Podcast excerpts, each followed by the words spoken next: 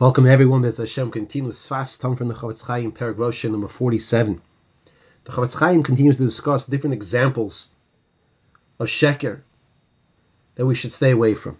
Midvar Sheker Tirchak. Stay away, distance yourself. Midvar Sheker Tirchak. Tirchak Har Chokha. Make a distance from Sheker.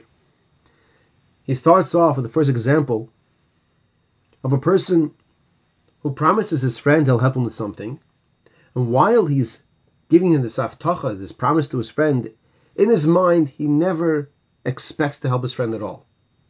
Yeah, people like this, unfortunately, says the Chofetz Chaim, we have to make sure we don't fall into such a category, because this is pure sheker. And we daven every single day, 3 times a day in Shemone Esrei, at the end of Shemone Esrei. Right before we take our 3 steps back, we daven to Hashem, that Hashem should guard our lips, and our mouths should not speak any sheker, any lies, and any deceit. Similar to this first case, a person who promises his friend is going to help him. And afterwards, he lies. After he breaks his promise. Mamish, pure lying. He breaks his promise. Because after the Reuven agreed to help Shimon, B'losh naftocha, made a promise, Ubatach boi reihu, and his friend trusted in him. Eino lechal have the chosay. You can't just break your word. Hu derech sheker. This is called sheker. And he brings a pasuk in Tzefania, She'iris Yisrael lo yasu avla. She'iris Yisrael, those who are still here in Klal Yisrael, the remnants of Klal Yisrael, lo yasu avla, will not do this avla, will not commit this injustice.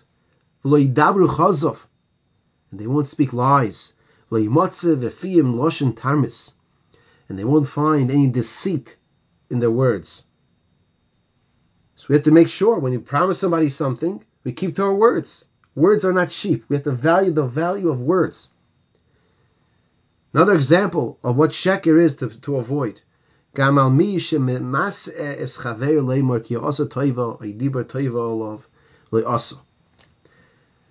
somebody and you tell him, you put in a good word for him, you said something nice about him to someone else, and you never did. It's pure sheker. It's called Gnevis adas. You can't trick somebody thinking that you did something on his behalf. And he'll never find out whether you did or didn't. And even if he does find out, it's irrelevant. You told him you did it. That's Gnevas Das. That's awesome.